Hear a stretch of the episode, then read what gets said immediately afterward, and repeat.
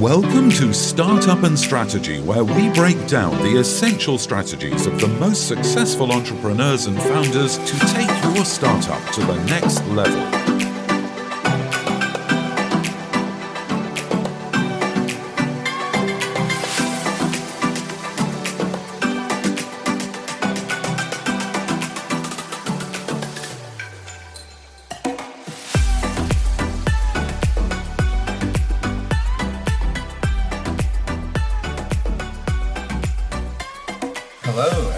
Welcome to uh, my podcast. This episode, hopefully everything is okay with you. You're safe and sound. In this episode, I want to talk about different industries that will exist in five years, but um, the average person is not talking about it, and people are not really aware of these um of these industries that will exist. The thing is, um, I don't really think that any new industry basically pop up out of nowhere, right?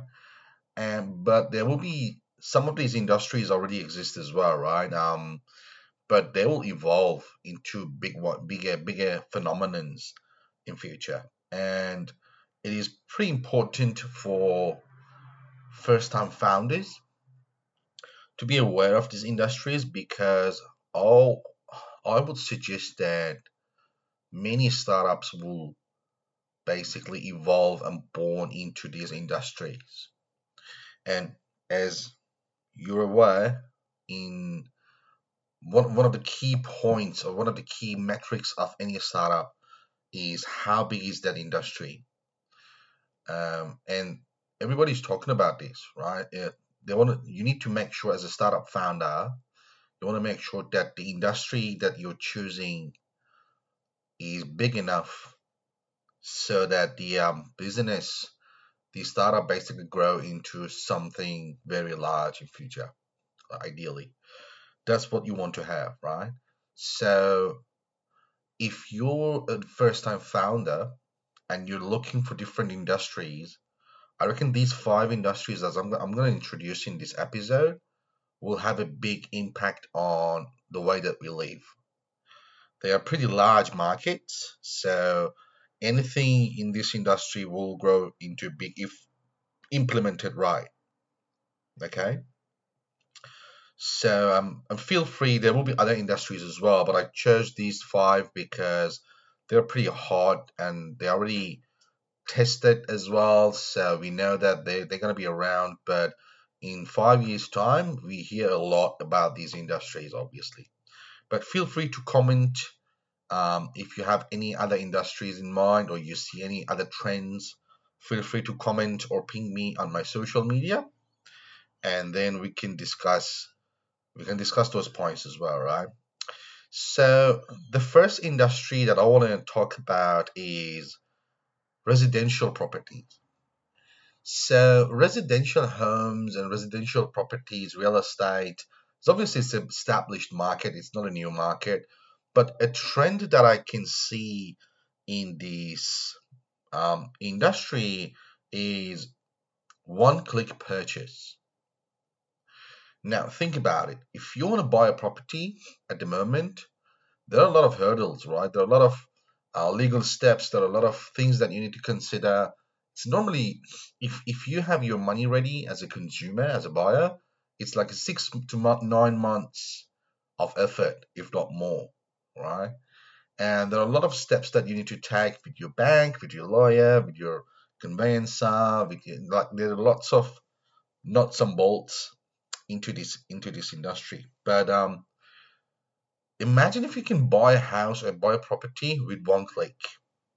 You see the property, you go to a website, you or to, to a platform, a marketplace, you see the property, you can see the visualized like 3D version of the property as well. And you can see like the environment, the suburb, the um and amenities and all those sort of surroundings as well. And then once you make the decision, you just press a click, press a button, and then you can purchase that property as well. Right? I think we are moving to to to that part. Basically, like Amazon, let's think about Amazon as well. So Amazon, there was it was a big problem to buy things online, right? And then with Amazon, now everything is like one click away from you.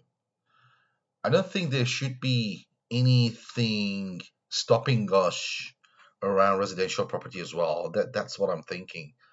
Um, we we can achieve that with residential properties as well.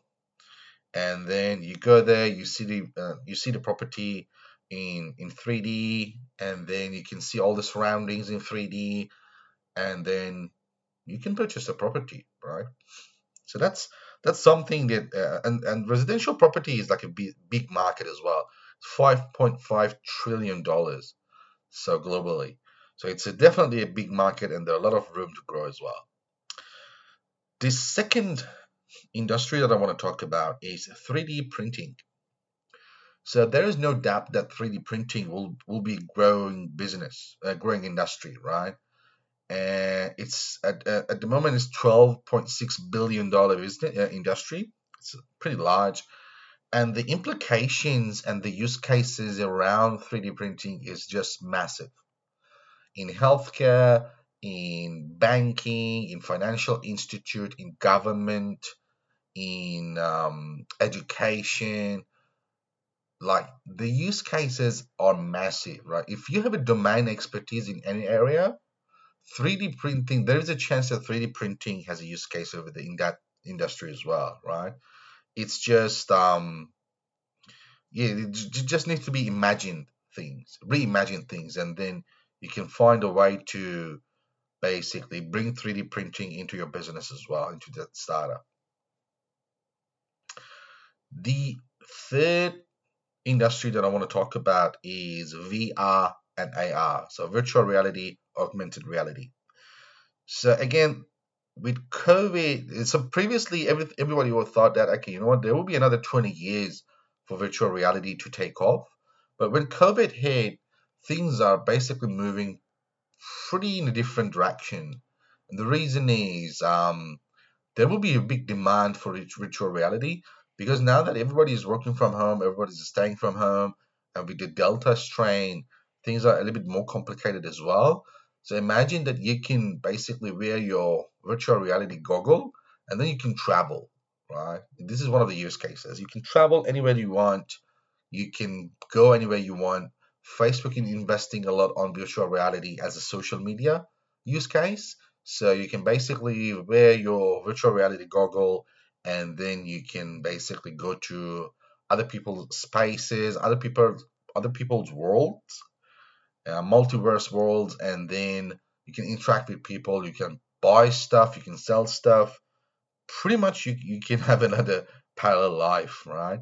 So that's that's another big thing um, coming in as well. Businesses will use virtual reality as well because they can showcase their products and services in a way that they never could do that before as well. So now that everybody's again working from home, living in their homes, um, businesses are looking for different ways to go in front of their customers, and virtual reality might be something that they can use as well. So it's a big, massive industry at the moment. It will grow as well. The fourth industry that I want to talk about is next generation of social media and NFTs, right? So NFT at the moment is 2.5 billion dollar business and it's growing massively as well. But imagine combining that with social media, which is another big industry, and then you have a winner here, right? I already seen like the games around NFT as well, NFT based games, which basically you can play the game, but then you can pay and purchase things in the game with NFT and um, basically like cryptocurrencies, right? So again, that will be, be a big hit as well. NFT will be a very growing market. Um, if anything, it only grows, and it will be good if we can see more startups in this space as well. It has its own challenges from the marketing perspective. So, bit uh, like crypto marketing is a total different beast from the marketing perspective. So it needs very specialized way of marketing, but again, it will be a great area to to be in. The last industry that I want to talk about is no code, right? No code industry. It's um, it's a 17.7 billion dollar business in 2021, and it's always growing as well. So with the with the um, obviously um, developers are doing a lot of great job building a, a, lots of great things, but there um there are a lot of people that do not have coding skills, and then no code platforms allow them to basically uh, give them the ability to build things without knowing how to code. Right? It's pretty much um, drag and drop and then in some cases you need to have like some form of knowledge around coding and how to how logic works those sort of stuff but essentially that will give you a huge advantage in terms of okay i don't know how to code but i can still build applications um, very fast right? Specifically in uh, when we're talking about startup space building an mvp minimum viable product it would be great for founders to build an MVP with no code platforms in a couple of days, and then they go to the market and test their idea, test their MVP, see what's the market response is, and then basically from there they can evolve into more professional ways of product delivery. So that was it for today. Uh, these are my choice of five different industries that are going to grow massively in the next five years, and they are great, basically industries to be in from the startup perspective. Feel free to comment uh, your suggestions and your list as well, and then we can take it from there. Thank you. Have a great day.